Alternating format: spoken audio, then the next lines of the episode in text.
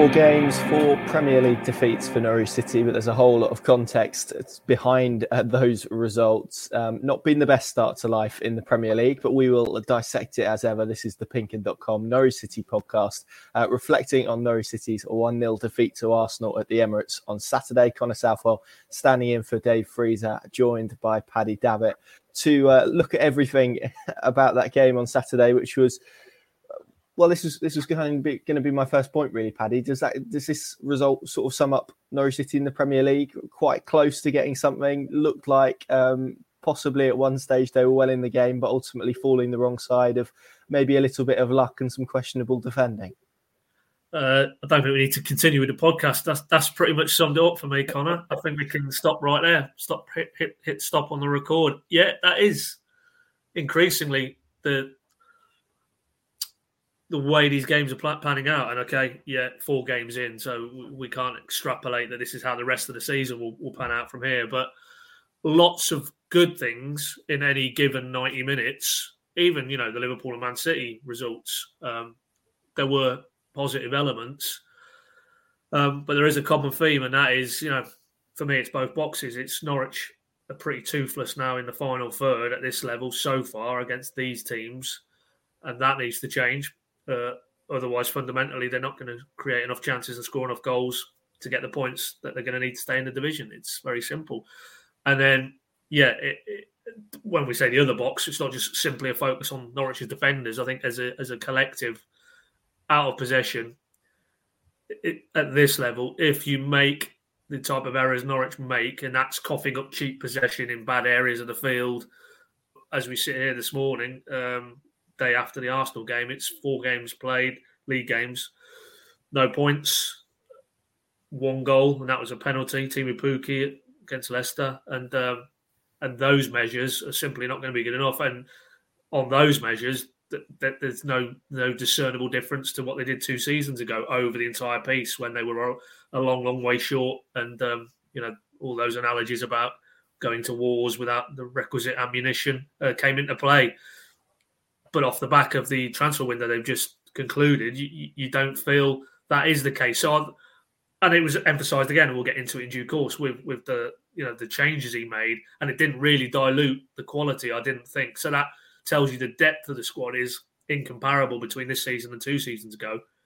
So there are similarities at this stage, but I think the underlying optimism I would retain is that, that they do feel like they're they are more competitive and that they are closer to what is required to get results in this league, but not quite yet there. And and until they reach that threshold, then we're still going to probably be talking about errors defensively and not offering enough in forward areas, and that's not really a recipe for anything other than a return to the championship.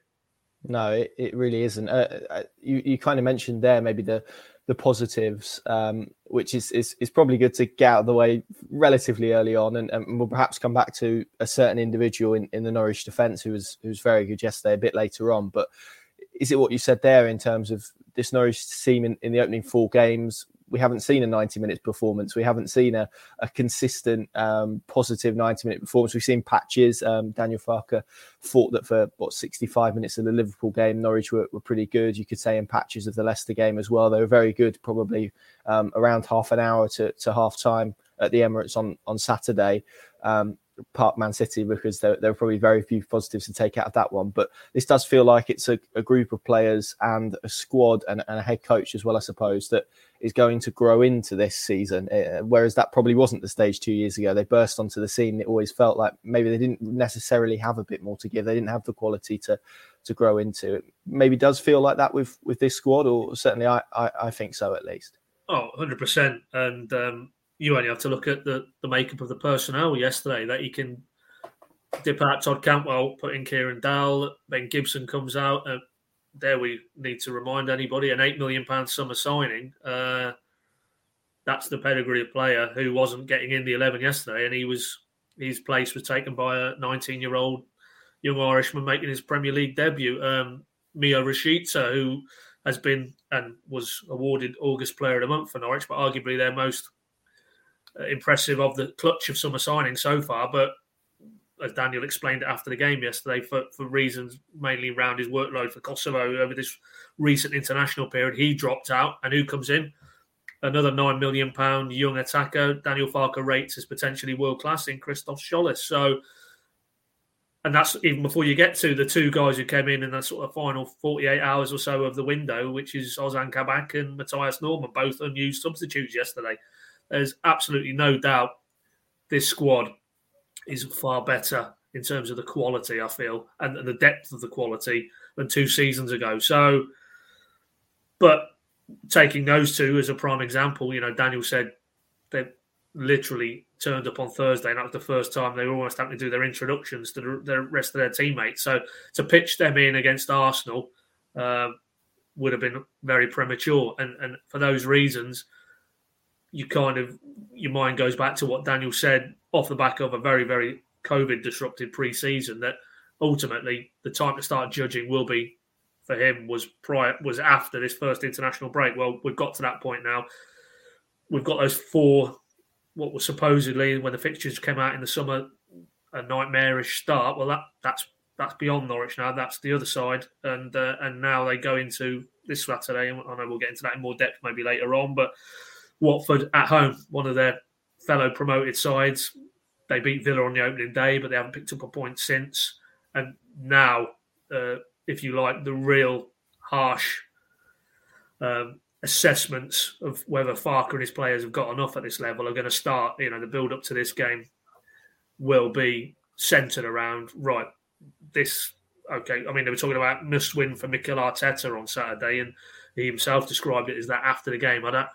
I don't think we, given we're only five games in, as it will be this weekend, I think that's premature to say it's a must win. But can you imagine if Norwich come out of Watford at Carrow Road without an, another point on the board? Then uh, you know I think all the optimistic sh- shoots uh, are going to be buried because ultimately, if you're not able to get points from from a fellow promoted side on home turf, then you know it's hard to see how they can begin to sort of construct an argument that they can survive in this division. So it's yeah, there's there's still enough for me optimism um, that that that needs to be kind of at the forefront of everybody's minds going into this weekend. But it is a very fragile optimism, and, it, and it's based on a sense that yeah, for all those reasons, the disrupted preseason, the players coming in very late in the window, then the international disruption of the break. Um, that Farke now is a full week starting from Monday at Colney with new and old players to integrate them and meld them into a unit that, when they appear at Carrow on Saturday, uh, are able to be, at the risk of repeating what I've already said, too potent up front and and defensively sound uh, at the back, and that isn't defensively just in terms of the back four, but also the protection in front. Uh, you know, i.e., Mathias Normann maybe coming in. So, yeah, I, I, I think it's it's going to be very difficult to, to sort of talk in these upbeat terms if we sat here, you know, this time next week, and Watford have come to town and gone away with the three points, because then you know any sort of pessimism that is already around and already in the air, that's only going to grow because. Uh, if you can't beat the teams in and around you, and they didn't do that anywhere near well enough, uh, if at all, uh, two seasons ago, then if that trend is going to be continually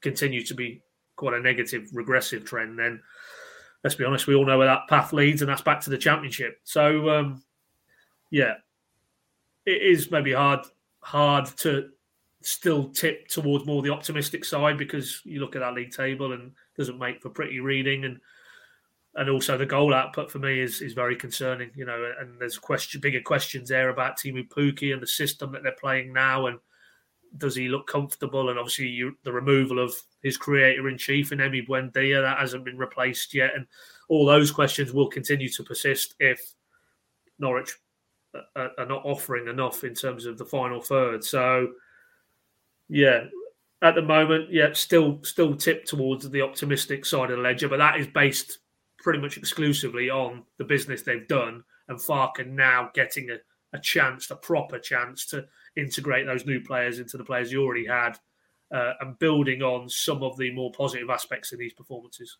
Yeah, you, mentioned fragile optimism there. I've, I've got the league table up in front of me, and you look from maybe 14th, where Southampton currently sit, all the way down to, to Norwich in, in 20th at the bottom. And there are only two teams in that clutch of uh, of teams that have won a game, and that's Watford and Arsenal. Of course, Watford beat Villa on the opening day, and Arsenal beat Norwich yesterday. And, and beyond that, uh, a few sort of smatterings of draws. But Southampton, even in 14th, uh, yet to win a game, have picked up three draws. Um, Leeds obviously play on Sunday, um, which is um, before we or after we recorded this rather. Um, they're yet to to pick up a, a, a win, but Norwich are the only team who who haven't yet picked up a point, and uh, they, they, have the worst goal difference in the league already. Have conceded eleven, only scored one, as you mentioned, yet to score a goal from open play, and we'll perhaps come back to Arsenal's shot tally in a moment. But that that does seem to be the issue, doesn't it, at the moment? Not necessarily the chances they're conceding, because um, and, and, perhaps we'll come on to why that thirty shot statistic is a little bit misleading to to an extent. Um, but it's the lack of cutting edge at the top end of the pitch at the moment. They, they didn't really, uh, and we talk about the spells of positive football they had yesterday, particularly before half time. Um, they didn't really look like scoring, did they? And, and this will be the issue again for Daniel Farke, and it does nothing to maybe quiet down the debate about Teemu Pukki and his role in the team. But um, personally, I think it probably extends a bit wider than Teemu Pukki. They're not not scoring goals because of Teemu Pukki. It, it seems to be a structural issue rather than a Teemu Pukki problem. Yeah, and uh, I would agree with that. I mean, there's just a lack, a general, and it's not just about Teemu Pukki, but there's a general lack of conviction or belief for me when Norwich players are getting into those opportunities to to actually test. I mean, Ramsdale making his debut for Arsenal yesterday. Off the top of my head, I think it was a, a floaty left-footed curler from Max Aarons 25 yards out in the first half was the only real work he had to do. Well, that's simply you know not good enough if you, if you're Norwich and you, you're trying to uh, you know get a point slash three points at this level, you need to be working keepers far better than that. I mean, you know, Teemu Pukki had a couple of chances in stoppage time, and, and again, I, I, don't I don't know because he's played at this level before and he knows what it's all about. Whether it is it is the bigger issue about his confidence is a little bit sapped because he's playing in a, a system which maybe doesn't maximize, you know, his individual qualities in quite the same way as when they're in the championship. And you have to keep mentioning him. You know, his his chief partner in crime is no longer on the pitch anymore, and that telepathic understanding they had. Um, but it just he had two shots in, in stoppage time. There was one where you know his movement was good. He got across the, uh, his marker near post. Rashica cuts it cuts it in from left hand side, and it was just a very tame attempt at a shot, and I think it took a deflection and went for a corner, and then it might have been directly from that corner. He's no, I tell you lie, it might have been one of the deeper free kicks they put in towards the end, and he, he's brought the ball down lovely and, and got a shot away, and maybe on that one, you know, it did take a you know a, block from an Arsenal defender, so it was you know technically on target, but he just he just strikes me as a man lacking in confidence, and and maybe that is a lot to do with you know the, the realization on his part that this is a different Norwich and it's a different type of setup start Farke is striving to achieve. You know, injecting players like Tzolis and Rashica into that attacking mix. You are you are but fundamentally suggesting it's going to be slightly different to the the Cantwell Buendia access with Pukki and, and, and far more kind of technically proficient and and almost trying to thread and and and work out the puzzles of, of players in and around them in those central areas. It, it feels like they want to be far more potent, maybe in wider areas now, and and you know balls into the box. I don't think necessarily you know is is Teemu Pukki's forte. It's balls o- over over defenders and down channels for him to to run onto and so far he he would be in his rights to say he hasn't really had the service over these four games that he would need to showcase what we feel he's got, which is goals in him. But how do you how do you fundamentally change that if Daniel if Daniel feels that the overall balance of the team is now better suited to to maybe changing what he wants from Teemu Pukki, then then Teemu Pukki has to try and get on board with it. Otherwise, he'll come out the side and maybe a Josh Sargent when he's fit or, or an Adam Idah will get an opportunity. But given how important he has been to Daniel Farke, I think he'd be loath to do that. So it's one of, and maybe you could argue with those stats you quoted about their lack of output, maybe maybe the biggest structural issue that the coach has to sort at this moment in time because you know, if you cannot have an effective Teemu Pukki leading the line, then it does nullify a lot of what Norwich are trying to do under Daniel Farke and have tried to do in previous seasons. And um, at the moment, he, he's not effective, and, and at the top end of the pitch, they're not effective. You know, they're as I say, it feels like it's it's a work in progress. But how much time can they reasonably afford to give this? You know, it was interesting. There was a pre-match interview with Tim Krul to the BBC, and he was more or less saying you can't really judge us until January when we've played all these teams. But if the reality is by January you're you're some points adrift, then you know the time for judgment is past, isn't it? Ultimately, they need to maintain certainly that their position in that rank of clubs you listed there, maybe who are. Let's be honest, yeah, none of those are, are exactly ripping up any trees at this stage. So it's not exclusively directed at Norwich. These sort of question marks around productivity and picking up points on a regular basis. There are a clutch of clubs who are all going to have to answer the same questions, but at the minute, you don't see in that top end of the pitch that Norwich carry enough about them to, to trouble teams at this level. And until that changes, uh, it's going to be a struggle. And, and that's obviously before we get to maybe some of the structural issues in terms of the, the protection or lack of to that back four. So, you know, there's plenty of work ahead for Daniel, his coaches, and those players um, to distill the good things that they've done in these four games, but to produce a far more robust, consistent 90 minute type of template, which would, you would hope, then be good enough to get points against, if not the, the top bracket of clubs in this league, certainly the majority of the other teams. It, it, does feel that they, they possibly might need a different kind of profile of striker up there. The, the two you mentioned there, certainly more physical, um, more willing to, to hold up the ball if they are going to persist with these.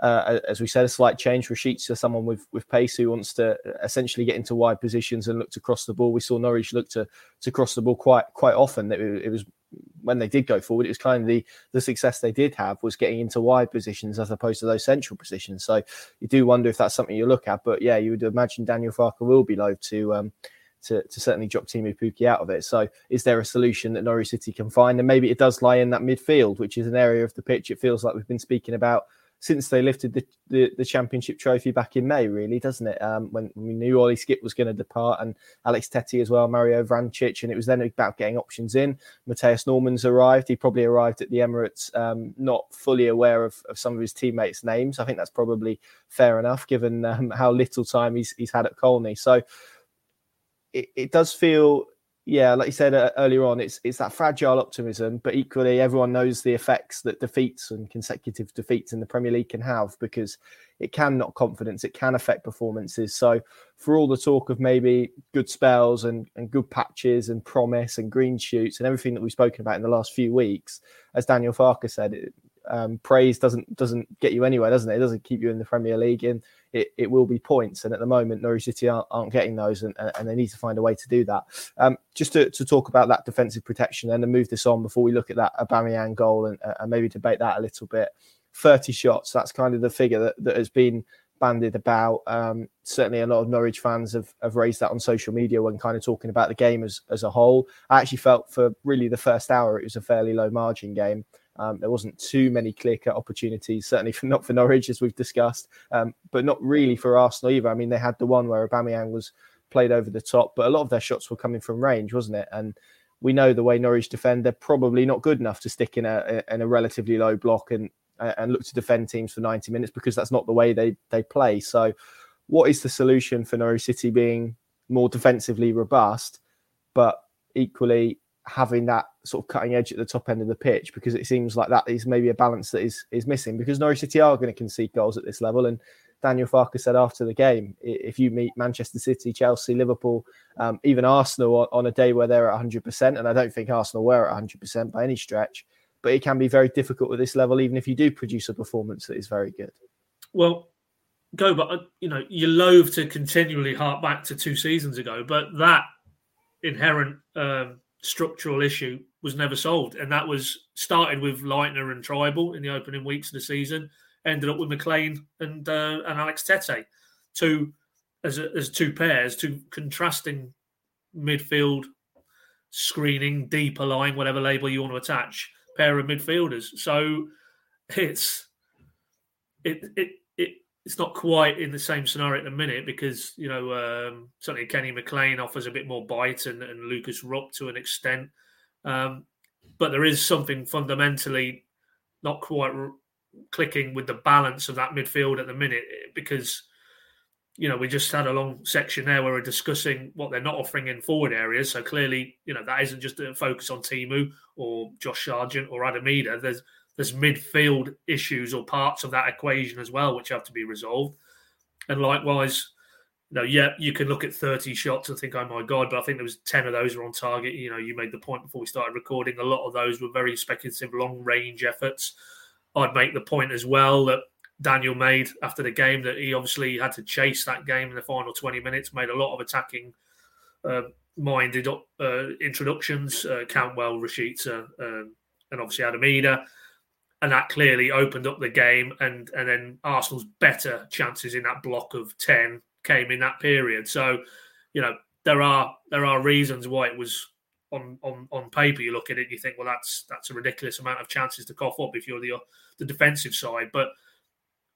Yeah, I'd agree. I don't think it was kind of the Alamo for 90 minutes. Far from it. You know, Norwich were for for phases of that game in the first hour, at 65 minutes, they were in control of the game. They were they were dictating the flow of that game without packing too much of a punch at the top end. So, if you were Farke, you'd probably turn around and say, in, in in the context of this discussion about midfielders and screening, well, well, it worked for an hour or, or 65 minutes, but I still felt within that, you know, there was there was instances where you know Rupp and, and Lees-Melou and, and McLean to a lesser extent, but you know, defensively, you do worry that that trio aren't going to be able to provide the protection required um, to, to, shield a back four from, you know, as it was on Saturday, Bukayo Saka or Nicolas Pepe or Aubameyang, you know, pouring through, irrespective of Arsenal's very poor by their standards start to the season. Those three, A, highly rated, B, expensively purchased. Saka would be, obviously, if he was on the open market, go for many, many millions. And, um, and that is the quality Norwich were trying to subdue yesterday. And, you know, is Normann the is Normann the be all and end all? Well, we'll probably find out soon enough. But um, I, I, don't think he's a like for like for Skipp. So straight away, there's going to still have to be some degree of evolution from what we had last season, which was more often than not a Skipp McLean, um, Skipp Rupp at the start of the season. But you know, essentially a two in front of the back four, which their primary role uh, was breaking up play, putting out fires um, and also building the play from deep. Now, Norwich haven't as yet found that blend in a three, you know, whether it was Gilmour, Rupp, Lees-Melou, or, or McLean thrown in the mix. Now they've got uh, Mathias Normann, um, comes with a label of a defensive midfielder. I think he's a bit more than that if you sort of look at the amount of shots he, he's had uh, when he was at Rostov. And uh, as a result, you know, again, structurally, Farke needs to, you know, work out which personnel in which shape across midfield, offering that balance between protecting his back four but also linking the play and and, and trying to be the constituent parts to to supply if it's Pukki for the for time being or the other strikers with enough service and enough decent chances um, for Norwich to you know carry a threat going the other way. So really fascinating how, Daniel deconstructs that, you know, because I think Normann, you would feel, given he was one they'd chased for quite some time over this summer, uh, they have identified him as, if not a, a like for like for Skipp's, certainly can take on many of the facets of Ollie Skipp's game. So he's going to play.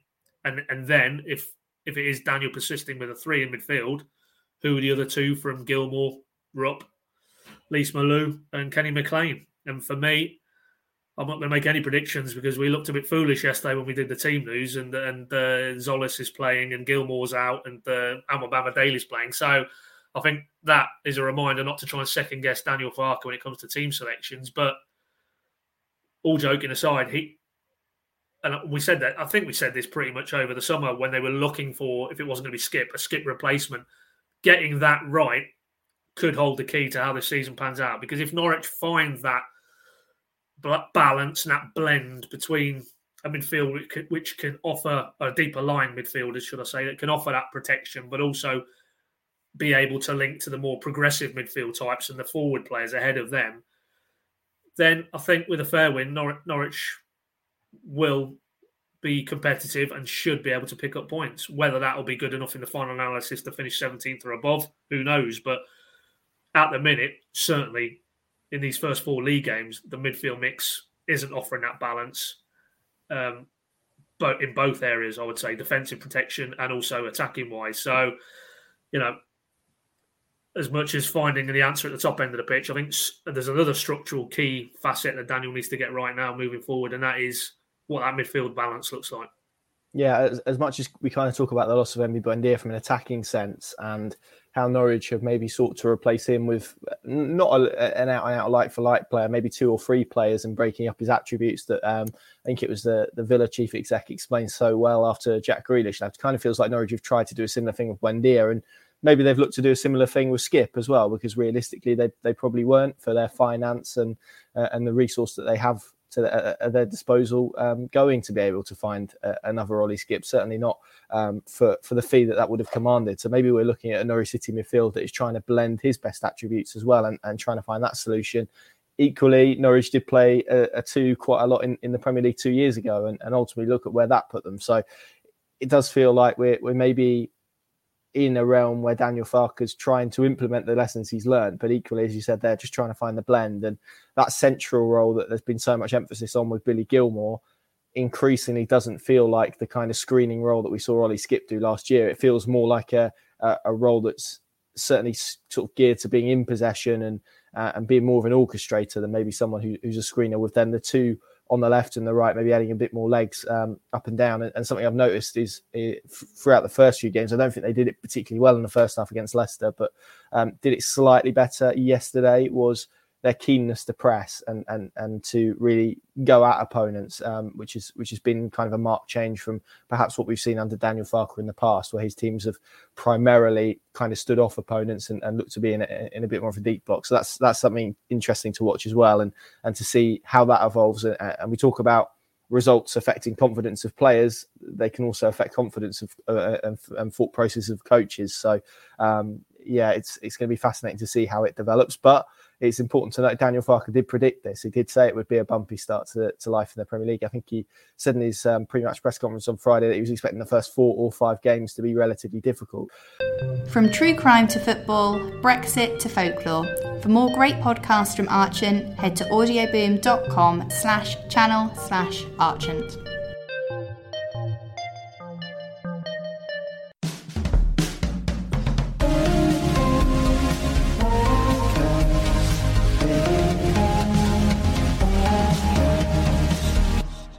Come on to Watford and, and, and, just how seismic that looks in just a moment. But but let's talk about um, first and foremost, Pad. Let's talk about the changes that Daniel Farke did make. Four that came in: Rupp, Omobamidele, Kieran Dowell, and Christos Tzolis all came in.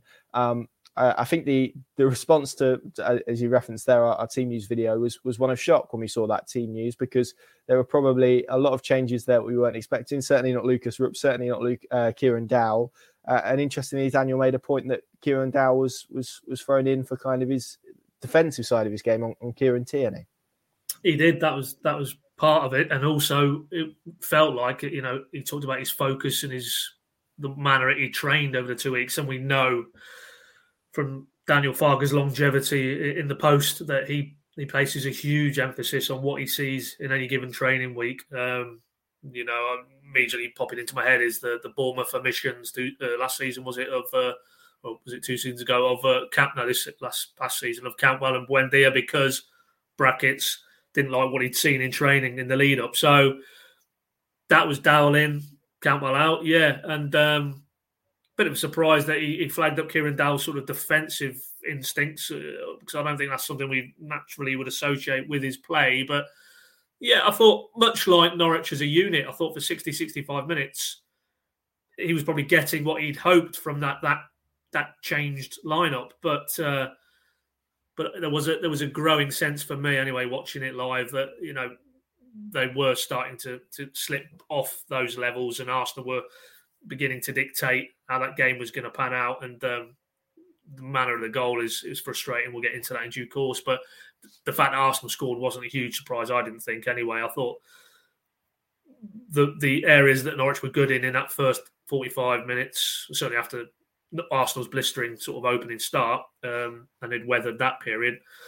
We didn't we didn't see enough of that in the second half, and one of those facets for me was Dal. Dal was he was kind of that link when they were trying to counter. I liked signs of that understanding he was building with Tzolis. There was a couple of instances where they they combine quite nicely, and, and Tzolis on one occasion gets himself down the left hand side. You talked about it, threat from wide areas, and put a lovely ball across the box, and there was no takers, um, which underlines a lot of the point we've been talking about in terms of how toothless they look.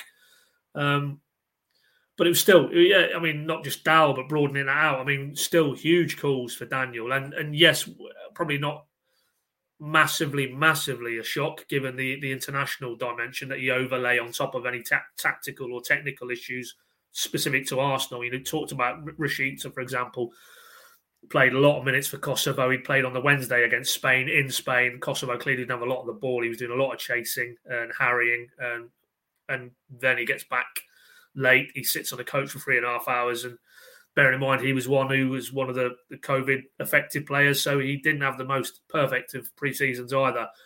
And the same with Gilmour. You know, Gilmour, as Daniel said, probably played as many minutes for him this season than any other player in green and yellow. It goes up with Scotland. He's a key man for them.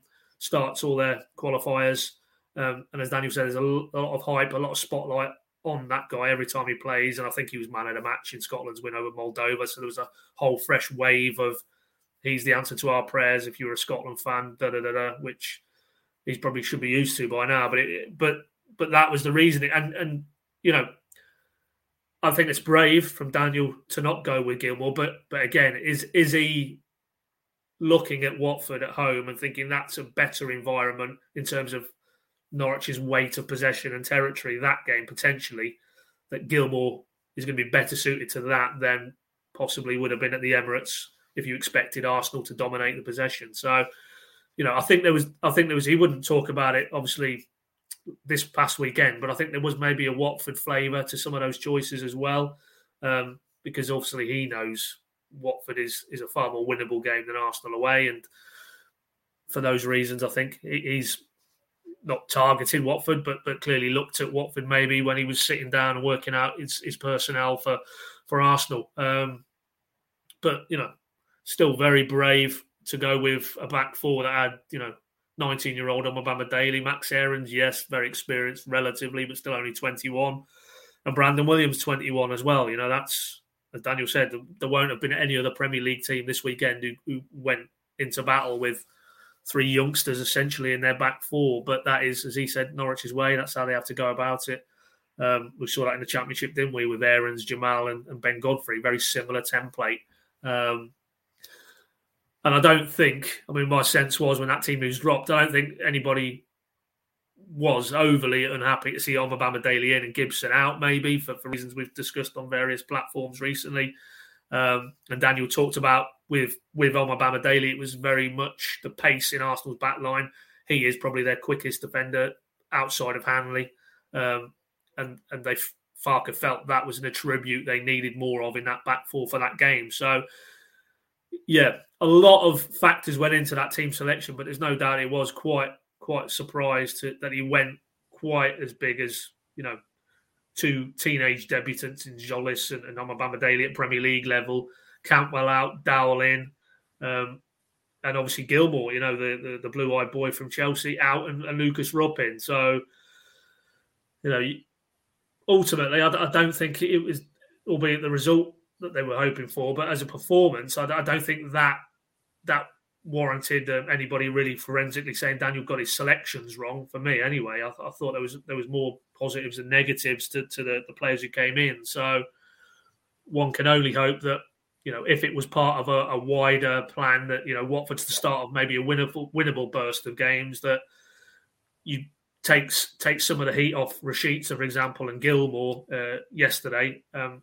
that maybe Norwich will reap the benefit now going into this swing of, of more winnable games in inverted commas. But um, yeah, I mean, it says maybe it says what we said at the outset that Farke himself, and he's the one who matters because he's ultimately the one who selects the teams. He feels he has the batting order that is much deeper that he can make those changes and still put a team out which he feels is good enough to get performances, but off the back of that, hopefully results as well. And um, yeah, ultimately, if you're head coach of a Norwich team, you don't want to be sitting down every Friday morning with a piece of paper knowing 10 of the 11 names because there isn't the competition in the squad um, to, to, really force his hand.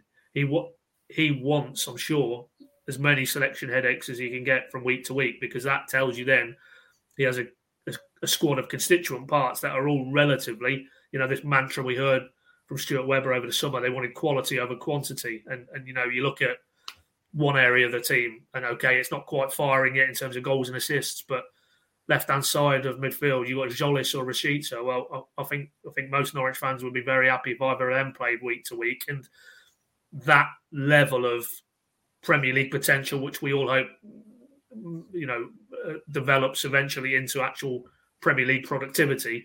But if you can get those type of comp- competitive battles within his squad, at all from back to front, then ultimately that should drive up performances and hopefully results. Yeah, part of me is wondering if, if we'll reach a stage this season where we see potentially a, a back four of um, Aarons, Kabak, Omobamidele, and Brandon Williams, which would um, be remarkable. I think the, the oldest player there would be Kabak at 21. Um, maybe, maybe Aarons is slightly older, I'm not sure, but but one of those two certainly. And then uh, with Gilmour in front of those, you're, you're, looking at a very young kind of back five, so to speak. So, so that would be interesting to see if we if we see that at, at some point. But yeah, like you said, it was it was interesting, and uh, as we've kind of spoken about for 65 minutes, you you would probably argue that he called it just about right in terms of the way that Norwich City played, and, and they were certainly in the game. And I mean, we've we've kind of spoken chapter and verse about Norwich's issues, but you could probably break the game up into three segments. You kind of had the initial burst from Arsenal, and then Norwich regaining a bit of control between about 30 minutes to probably just before an hour, and then maybe the the late Arsenal um, push for for a win, essentially, which they so desperately needed after kind of the barrage of criticism that has come their way,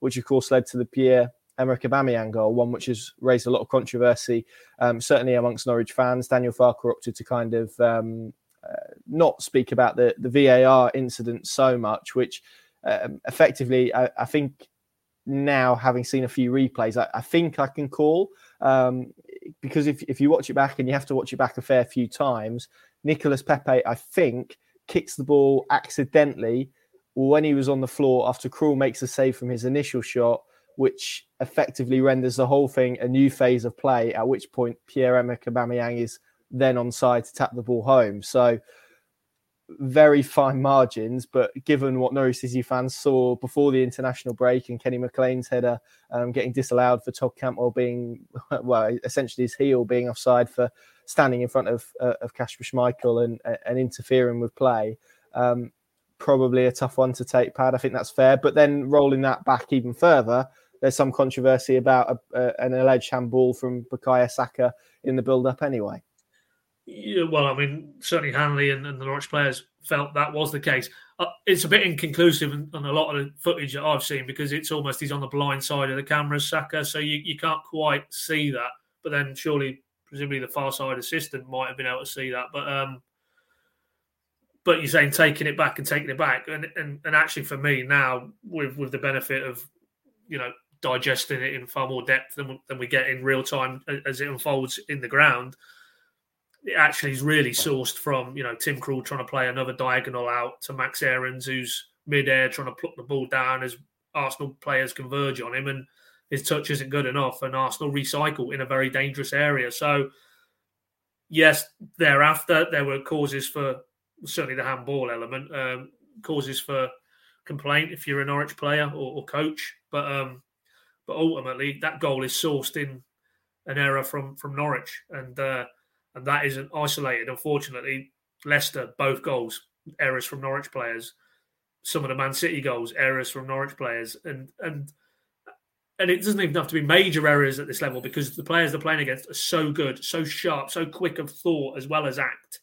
Um, and just any encouragement in the wrong areas of the pitch is invariably going to end up in a goal. And, and that, I'm sure they're well aware of it, the Norwich squad and the Norwich coaching staff, but that penny has to drop that you cannot give any encouragement to any team at this level, really, because they're all packed with more established, maybe over the entire squads, maybe more quality as well, and they will punish teams. And for me, that's that's the enduring frustration of Arsenal's winner that it wasn't anything about offsides or, or VAR checks. I think yeah, it's pretty conclusive now that Aubameyang was onside and handballs even yeah, because you know you'll get some of them and you won't get others on on occasion. But um, it's just that if Max Aarons brings that ball down and plays it to a Norwich shirt, if Tim Krul tries to add a bit more variety because you know that tactic we've seen quite often now, and uh, I'm sure it's very very clear to teams scouting Norwich and, and, looking to do their analysis that you know there is a desire for Krul to try and build the play, um, and and without that variety, and I think this you run the risk of this happening on, on a more regular basis. That you know ultimately teams know if they press high, they press wide. Um, are going to sort of choke what Norwich are trying to do. And uh, if Norwich persist down that route, while it sort of cuts to the heart of what Farke's trying to do and how he wants to build the play, I think that there needs to be an acceptance that, you know, on occasion, in, in certain circumstances, in certain types of game and certain times of game as well, you just have to come up with something a little bit different, a little bit more variety, as I say, because you know that ball that Krul played to Aarons was by no means the first time he'd attempted that ball in the entirety of that game, and uh, nor in the previous games as well. So, you know, it puts a huge premium on Krul and Norwich's fullbacks or the centre backs to be absolutely faultless in possession. And uh, at this level, you know, any any minor detail invariably will get punished. So, I think overall reflections on that whole incident isn't really tilted towards aren't Norwich unlucky again? Haven't they fallen the wrong side of VAR again? It's more well that was entirely avoidable if Norwich hadn't committed the the initial error for me. I, I, would be inclined to agree. It's it's come it's sort of back to the element of you make your own luck, isn't it? And um, uh, that's why the teams at the top of the Premier League get get a lot of VAR decisions in their favour because ultimately they're they're probably more ruthless and have a bit more quality as well. So you, you need to um, take the preventative steps in order to to um, ensure that those kind of events, those kind of attacks don't happen. And, and you referenced uh, variety. We saw um, Emil Smith Rowe have a glorious opportunity from Tim Krul again, just essentially kicking the ball straight to him. He then had to produce a, a pretty decent save. That was kind of a regular occurrence as the game um, accelerated towards kind of the final whistle. And it, it, felt closer we kind of got after Arsenal's goal to the final whistle, the more likely it looked that they were going to grab a second as opposed to a Norwich equaliser, which probably kind of underpins the the whole point about their attacking um, their attacking edge and their attacking quality.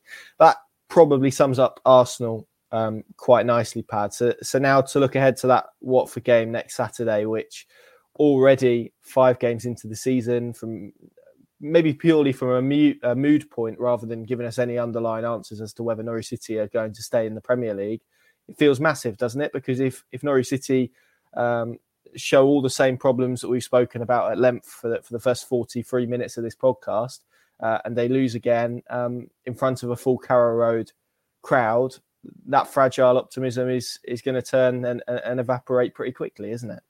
Yeah, no, I, I, I, really do not want to have to face a scenario where we're picking through a Norwich defeat. Um, you know, unless it's the, the most contentious and highly unlucky defeat going because Norwich have battered Watford and uh, whoever is Bachmann, isn't it? The Austrian lad international. He's had a worldie and uh, you know defied Norwich almost single handedly. If if it's if there's some sort of mitigation, then fine. But you know, if it's Norwich are toothless again. They don't carry enough threat. Teemu Pukki's looking a little bit of a lost soul. Um, the defensive protection, you know, to the to the back four isn't there. There's naivety again in terms of maybe some of the decision making in the defensive third from Norwich.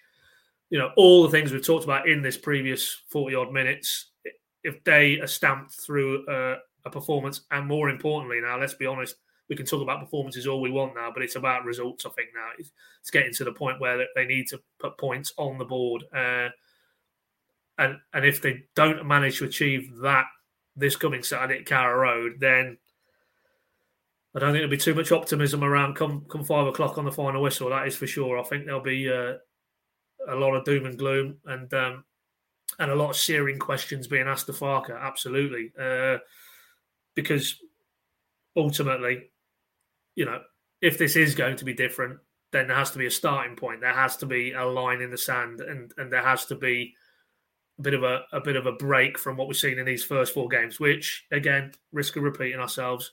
A lot of positive elements, but not enough when you stitch them together over any ninety minute period to pick up uh, points. Um, so that fundamentally for me is what these next few days leading into Watford are about. It's can Daniel settle on an eleven, melding young old, new, round the block a few times in, in Norwich colours, um, but an 11 essentially that can do the job, can do, because ultimately, you know, as I say, Watford, bar that opening weekend, they're not exactly ripping up any trees. They got beat at home to Wolves this past weekend. You know, yes, they'll have decent quality players. You know, Sarr was excellent uh, at Carrow Road towards the end of last season. There we remind ourselves Watford won that game. Um, and so they have players who can hurt Norwich, but fundamentally they're not in the same bracket as Liverpool, Manchester City, Leicester, and even an ailing yet still packed with very good players, Arsenal. So, you know, this is a team who Norwich should be able to go out, put on a performance to get a result. And if they don't, then ultimately, I think uh, the pressure starts to build. And and that's not pressure in terms of Daniel Farke and his position. That's just broadly because that's that's part of the broader issue, which is pressure on can Norwich book the odds in a far more competitive fashion than they managed over the entire piece two seasons ago when they were, let's be honest, I've said it before.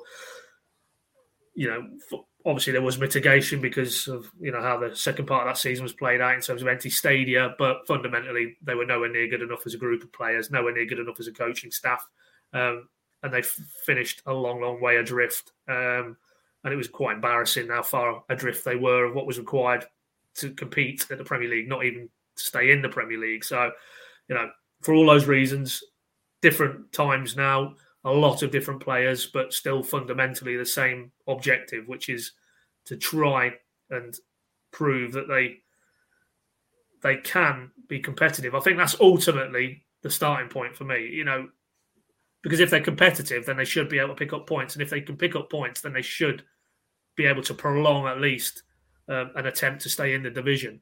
But if they're not competitive, and for me, competitive now is picking up results. It's not going 20 minutes toe to toe with Arsenal at the Emirates or you know Liverpool for an hour on the opening day or Leicester for long spells, but then ultimately falling short, whether through what the other team are doing or what Norwich are contributing to their own downfall. You know, competitive now for me is Watford this Saturday, Carrow Road, coming off that pitch with a result and then taking it on to the next game. You know, another eminently winnable game, and the one after that, and the one after that. You know, there's a run now, four or five teams who are clubs you would expect to be potentially in and around, and well, certainly in the bottom half of the Premier League. So, you know, it's really the starting pistol on a massive, maybe season-defining phase now for Daniel Farke.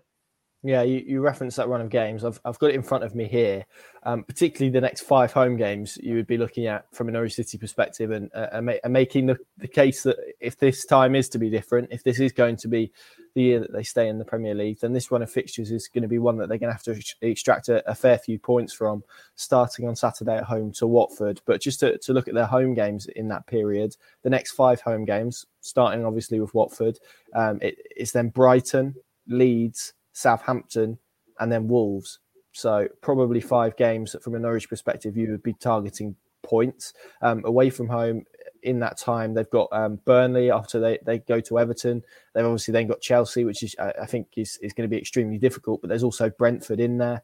Um, there's Newcastle away in there, uh, and then you're looking at a, a, a difficult sort of tr- three games or so when you've got Tottenham, uh, Manchester United, and Villa in December. So so now between between now and kind of December the first, which is that Newcastle game at St James's Park, that will be the that will be the the kind of telling run of games as to whether this time is going to be different because of their what 21 points that they got last time. It's it's worth pointing out that eight of those, I think, came against Leicester, where they where they got four points. They obviously beat Manchester City and they drew with Arsenal, didn't they, at Carrow Road? So maybe this run of four games, if, if we're going to bring it full circle and, and end the pod with a bit of optimism as well, maybe it's proof that that isn't going to define where Norwich City are this season because they got results against these teams last time around and failed to, to, to stay in the Premier League. Um, just finally, then, Pad, uh, we, we've got we haven't spoken about Brandon Williams yet. I thought he was exceptional on, on Saturday. Um, I mean, Nicolas Pepe, over 70 million pounds worth of player there were numerous uh, moments where he made several wonderful challenges. The block in the second half, obviously, one slight blemish on what was an exceptional performance with maybe his contribution to the goal. But um, one challenge, I think, just before half time on Pepe, when he seemingly got away from him and he managed to get his leg round from nowhere to, to win the ball, it actually prompted some applause from Daniel Farke, was um, was tremendous. But if, if that is um, kind of a citer of what's to come for the on loan Manchester United left back, then Norwich City have got a hell of a defender, haven't they? And also the goal saving block as well early in the second half, where it's it's kind of veered towards Pepe, back post, stick it in, lad, and Brandon Williams almost comes out of out of the frame just to appear and um, sliding block because otherwise that's a goal. Um, yeah, no, he was, and it was so good to see because he comes off the pitch against Leicester prior to the international break, and I'm sure his head was down because he knows himself he was ultimately uh, majorly at fault for the, their opening goal, and and to bounce back says a lot about the guy's character, which I think we've already deduced anyway. You know, he's a uh, he's from he's not from a, a particularly uh, well, I'll choose my words, but he's from a he's from a, a, a part of Manchester where they know all about graft and. Uh, well, he's, he's some of his um, family members are, are boxers, aren't they? He seems to have a boxing yeah, yeah. tradition in his family as well, and, and yeah, you can certainly see that with the way he plays football. No, absolutely, and and that was stamped through what we saw at the Emirates. You know that combativeness and uh, you know desire to defend his lines and defend his flank, and uh, and let's be honest, you know that's why Giannoulis okay was injured and not in consideration for, for Arsenal, but that's why he was dipped out because he hasn't shown that defensive nous, not just this season. To be fair to him, but I don't I don't think that's something you necessarily associate with the guy's game from from the time he's been in, in England, that's for sure. And and he'll need to find that because given where Norwich are and what their, their aim is in this division, they're going, there's going to be a lot of times when they're going to have to be good defensively and resolute and and and willing to to put their body on the line and show that athleticism and and be able to put a tackle in and a perfectly timed tackle as well given the the era we live in now in terms of you know the you can't really tackle. But he certainly uh, uh, uh, was the exemption to that rule yesterday. With some of his, you know, they were full blooded throwback type challenges, but perfectly timed. And he's he is the man in possession now on that left hand side of Norwich's defence. If he maintains that level, I don't see Giannoulis getting back in anytime soon. And uh, and ultimately, that's great to see because you know we're talking about have Norwich improved their squad with this summer outlay, and he's obviously one who's come in on on a loan from Manchester United. But for me, unquestionably, that is an upgrade on what Norwich maybe had in the left back areas. Um, certainly, so, well, yeah. I mean, I would say last season and obviously this season. Um, now we don't want to get too carried away because it was one 90 minute outing, and you know after Leicester, I think we were probably thinking, well, he looks a bit off it in terms of what's required. But you know, he's probably a prime example of somebody who's now had referencing what we said right at the outset, the Kabak and Normann coming in almost 24, 40 hours before the game. He's a guy now who's probably been in the club for, for a month or so. He's got to grips with it. He's had all, all that time to train, to acclimatise, to adapt, to understand the demands that Daniel Farke places on him as an individual, but also within that defensive unit. And maybe now, yesterday was the, the first sign of the level of performance that he can reach. And if you can get something similar from the other newer players who are coming in and just on that journey as well to kind of integrate themselves completely, then again, you know, if we, we were ending on a positive note, then I think there are grounds for optimism because, you know, certainly his level yesterday was, for me, what Norwich need to attain as a collective. If they get to that level, more often than not, week in, week out, they'll be good enough to stay in this division.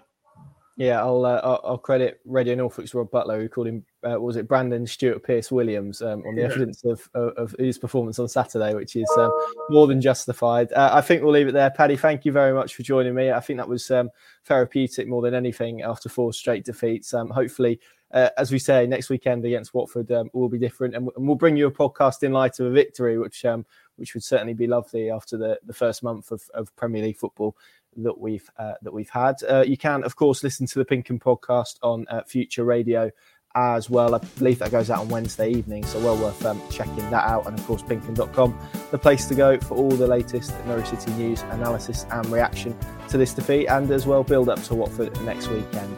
Thank you all very much for listening, watching, uh, wherever you find this, and we'll see you again very, very soon.